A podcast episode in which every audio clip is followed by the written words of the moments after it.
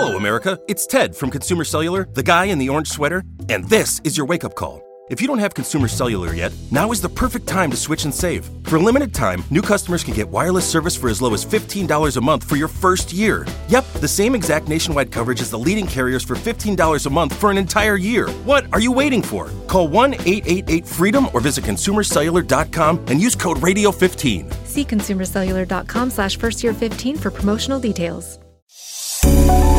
Karibu kwa Uchumi na Biashara Podcast.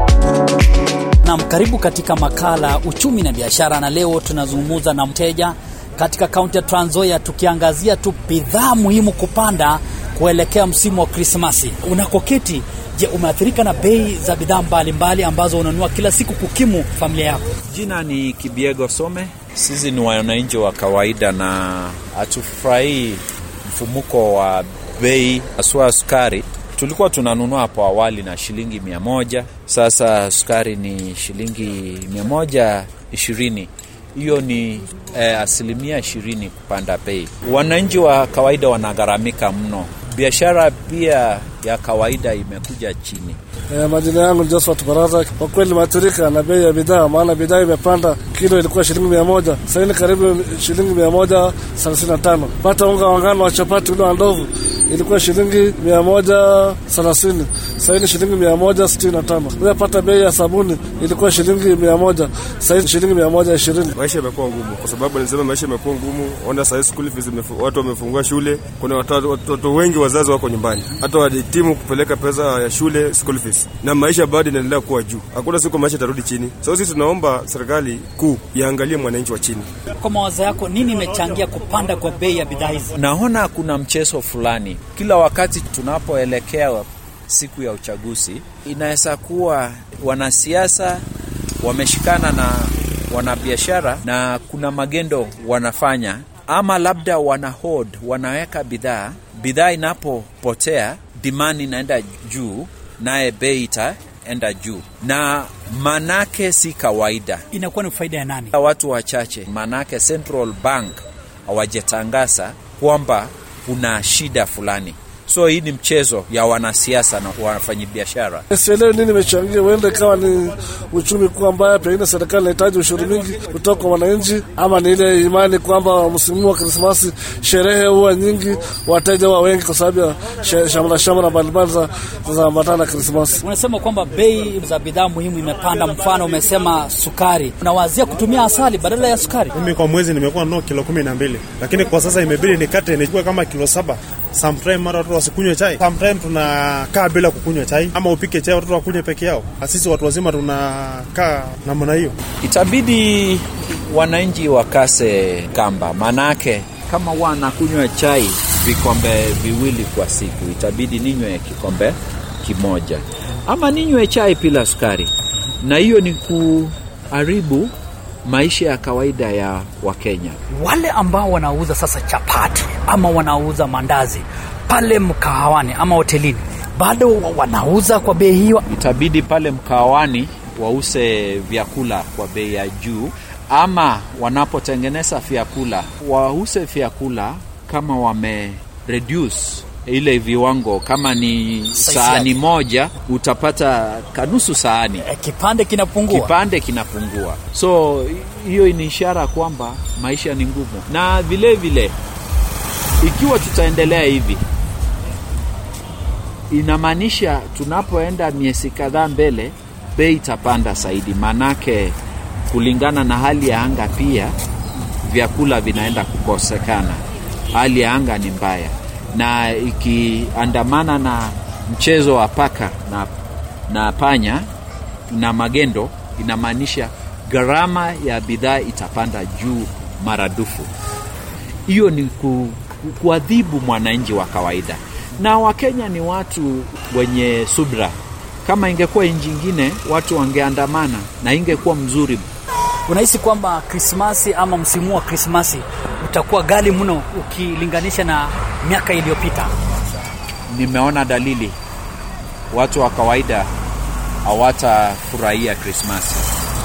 Bei ya bidhaa imepanda na itabidi sasa eh, wale wanyonge wa wa postpone Krismasi. Masi. Wafanya namna gani? Itabidi mpaka bei ikuwe nzuri ndio tusherekee Krismasi. Hakuna sherehe, hakuna kula mapochopocho. Nakwambia ndugu yangu, ikiwa itakuwa hivyo, maisha itakuwa kawaida. Tutaenda kanisani kama kawaida, lakini hatutasherekea mm, kwa mahanja yenye tumekuwa nayo hapo awali. Baadhi ya wateja wameanza kununua katika nchi jirani. Kusema kweli, kuna bidhaa inatoka nchi jirani na kule bei ya bidhaa iko chini, na inapoletwa hapa nchi yetu ya Kenya, hiyo ni magendo. Hizo kwa lugha ya Kiingereza tunasema contraband. Hiyo sio biashara halali, ni biashara haramu, na tusipochunga vilevile vile tutapata bidhaa gushi, na bidhaa gushi inaweza athiri afya ya wateja humu Kenya. Raia wa kawaida wana uwezo wa kutambua bidhaa ambayo imefikia viwango vya ubora. Raia wa Kenya wengi hawajaa mashishwa kuhusu bidhaa gushi, na wao wanaweza toa bidhaa wanunue bidhaa bila kuuliza ni bidhaa ya dhamana ama ni bidhaa gushi. Taifa hili linaathirika namna gani kiuchumi sasa hivi? Uh, taifa yetu inakosa eh, mapato, manake watakwepa eh, hawatapitia forodha ili wakaguliwe vilivyo, hawatalipia tax. Na wito wote kwa serikali kupunguza bei ya bidhaa hizi muhimu. Wito wangu ni kuambia serikali, jamani, ichunguze. Huenda hata sio serikali, huenda na wafanyabiashara wanaongeza kwa sababu ya ile advantage kwamba msimu huu kuna sherehe nyingi, maharusi, matanga, Krismasi, pengine na wafanyabiashara ndo wanaongeza. wabunge warudi pale parliament kwanza waongee kuhusu bidhaa gushi inayotoka nji ya jirani tunapoteza mapato ya pili waende pale wa revise taxation regime. Na aswa ikifika masuala ya kawaida aswa vyakula. Wananchi wanastahili wapate vyakula kwa bei ambayo wanaweza kumudu. Ili waweze kupeleka watoto shuleni. Maanake kuna masuala zingine haswa za kiafya pia. So bei ya vyakula iwe ni bei ya kumudiwa na wananchi Ningeomba serikali yetu ya Kenya iingilie katikati na ipunguze bei za bidhaa hasa ile ya chakula, maana maisha ya- mwananchi wa chini imeharibiwa zaidi. Waingilie kati na watubadilishie.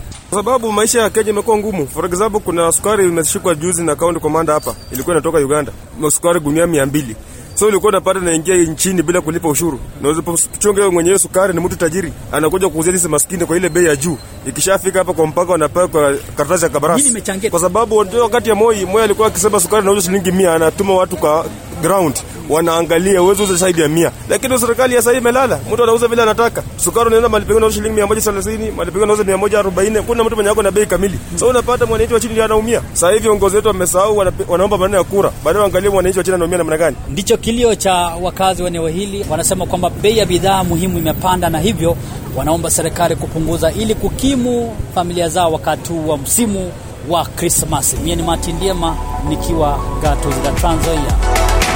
Imekuwa uchumi na biashara podcast. Tax day is coming. Oh, no. But if you sign up for Robinhood Gold's IRA with a 3% match, you can get up to $195 for the 2023 tax year. Oh, yeah. Sign up at Robinhood.com slash boost by tax day to get the biggest contribution match on the market. Subscription fees apply. Investing involves risk. 3% match requires gold for one year from first match. Must keep IRA for five years. Robinhood Financial LLC member SIPC.